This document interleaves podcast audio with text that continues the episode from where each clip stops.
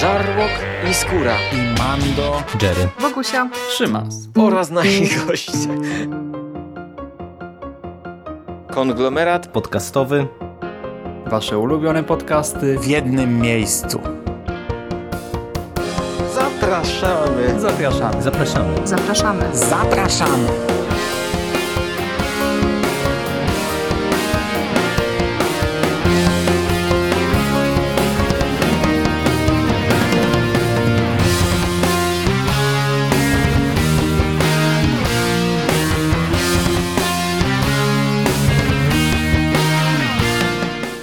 Witam w konglomeracie podcastowym, czyli na platformie, która zbiera wszystkie Wasze ulubione podcasty w jednym miejscu. Ja nazywam się Szymon Cieśliński. Możecie kojarzyć mnie jako Szymasa z nawiedzonego podcastu i dziś w konglomeracie podcastowym chciałbym Wam opowiedzieć także o opowieści grozy, a mianowicie o komiksie Książę Nocy, album drugi według tej nowej numeracji polskiej, czyli album zbierający zeszyty Łowca i list Inkwizytora.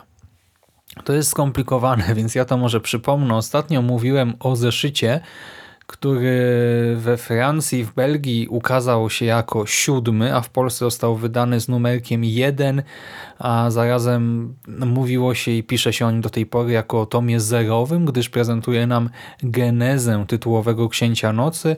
W oryginale ukazał się w 2000, nie pamiętam, 14 roku, 15 roku, w każdym razie wiele, wiele, kilkanaście lat po premierze już szóstego zeszytu, bo cała seria składa się z sześciu zeszytów, więc to był taki dodatek stworzony przez autora Ivesa Svolfsa i teraz zajmiemy się dwoma zeszytami, od których to wszystko się zaczęło, od których wzięła się seria Książę Nocy.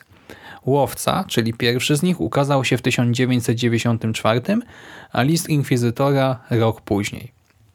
Zeszyt Łowca przenosi nas do średniowiecznej Francji, do zamku kasztelana Johanna de Roquemonta, gdzie zjawia się trubadur Kergan.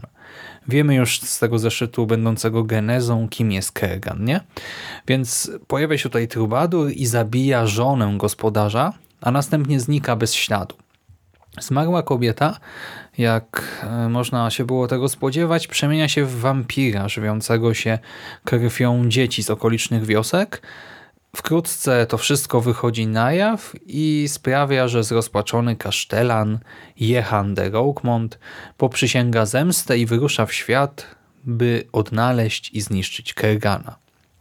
Tak właśnie rozpoczyna się historia trwającego aż do XX wieku konfliktu.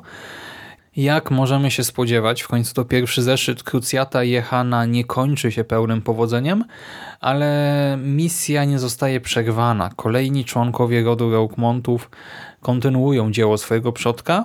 Tom List Inkwizytora skupia się na jednym z nich, na postaci Inkwizytora, ojca Aymara de Roukmonta, który wchodzi w posiadanie pewnych informacji i wyrusza z Francji do Algierii e, we Włoszech, by tam stawić czoła księciu nocy, który najprawdopodobniej planuje pożywić się miejscową księżną.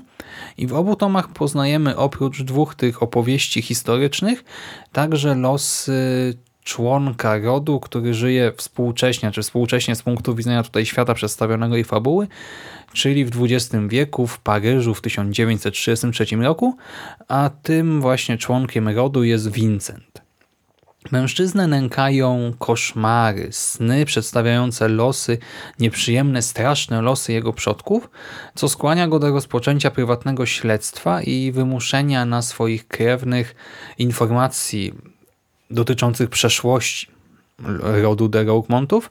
I w ten sposób Vincent dowiaduje się o tej trwającej kilkaset lat walce jego rodziny z Kerganem, a jest to o tyle ważne, że jego ukochana Eliza Gerard zostaje właśnie poproszona o towarzyszenie znanemu słowiańskiemu skrzypkowi z Bałkanów, który przybył do Paryża na turnę i skrzypek ten nazywa się nie inaczej Władimir Kergan. W związku z czym Vincent musi szybko no, wziąć się do pracy, tak podjąć zdecydowane działania, by zapobiec tragedii. Wszystkie te trzy historie rozgrywają się w różnych realiach historycznych. Tak? To takie, nie wiem, wczesne, średnie, średniowiecze we Francji, później ta inkwizycja, troszkę we Francji, troszkę we Włoszech i następnie ten 1933. E, Dzięki temu komiks jest urozmaicony i fabularnie, i estetycznie, graficznie. Ilustracje podobnie jak w tym pierwszym tomie o tytule Pierwsza Śmierć, są dopracowane w najmniejszych szczegółach. Jest to no, taki typowy styl komiksu europejskiego, bardzo realistyczny. Ponownie możemy podziwiać pięknie, naprawdę niesamowicie odwzorowane mimikę, gesty bohaterów, architekturę i tutaj między innymi zamki, pałace, opactwo, grobowiec rodzinny de czy ulice tego dwudziestowiecznego Paryża oraz oczywiście dziką przyrodę. Tutaj akurat przede wszystkim tę taką właśnie mroczną, dziką, zaśnieżoną Świetnie to wygląda. Svolfs do tego potrafi oddać naprawdę dobrze zarówno dynamiczne starcie, jak i jakąś scenę bardziej statyczną, przykładowo emocjonującą dyskusję, gdzie po prostu bohaterowie stoją naprzeciwko siebie. Do tego mamy tę świadomie ograniczoną paletę barw, która bardzo dobrze podkreśla atmosferę poszczególnych sekwencji i kompozycję kadrów, która tutaj jest... Hmm, troszkę mniej urozmaicona niż w tym e, poprzednim tomie, o którym mówiłem, w tym tomie chronologicznie późniejszym, ale zarazem mm, no jest bardzo dobra. Tak sprawia, że nie sposób się w tym wszystkim pogubić, nie sposób oderwać wzroku od komiksu i też mamy takie zabiegi w stylu nie wiem, głowa bohatera wystaje poza kadr, czy coś innego wystaje poza kadr, nachodzi na inny kadr, e, się czasem plansze się troszkę e, tam przesłaniają. Fajnie to wygląda, naprawdę dobrze się to czyta i zakładam, że styl graficzny się nie zmieni w kolejnych tomach, a fabularnie czego możemy się spodziewać? Pewnie przygód losów kolejnych potomków Jehana i w końcu prawdopodobnie dowiemy się, czy Vincent zdoła zrealizować słowo swojego odległego przodka i unicestwić Księcia Nocy, czy może jednak polegnie, tak jak jego poprzednicy. Jest to zamknięta historia, więc z przyjemnością sięgnę po kolejne tomy, zwłaszcza, że zostały tylko dwa. Znaczy, zostały cztery zeszyty, ale w Polsce ukażą się jako dwa tomy. Pierwszy, z tego co widzę tutaj e, na okładce, ma się ukazać w marcu tego roku, kolejny w lipcu, więc prawdopodobnie latem opowiem wam, jak to wszystko się kończy. Póki co jestem zadowolony. Ten tom kosztuje aż 60 zł. No to wiecie, 60 zł za 96 stron bodajże całkiem sporo. E, to nie jest gruba książeczka, ale za to troszkę ma większy format. To jest, nie pamiętam ile, 21 na 28 cm chyba. Więc no, troszkę większy jest ten komiks, ale jest wydany całkiem ładnie. Papier jest super w środku, a poza tym w sieci można go wyrwać spokojnie, nawet za 35 zł, a to, no umówmy się, już nie jest taka wygórowana cena, wręcz przeciwnie. To jest niewielka kwota za ciekawą i atrakcyjną wizualnie opowieść.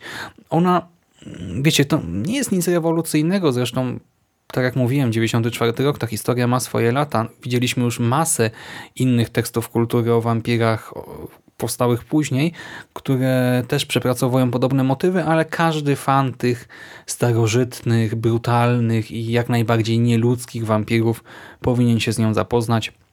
Super, że Egmont to wznowił i do tego właśnie w takim całkiem spoko, ładnym wydaniu. Ja jestem na tak, serdecznie polecam. I to już wszystko ode mnie na dzisiaj. Trzymajcie się ciepło. Cześć!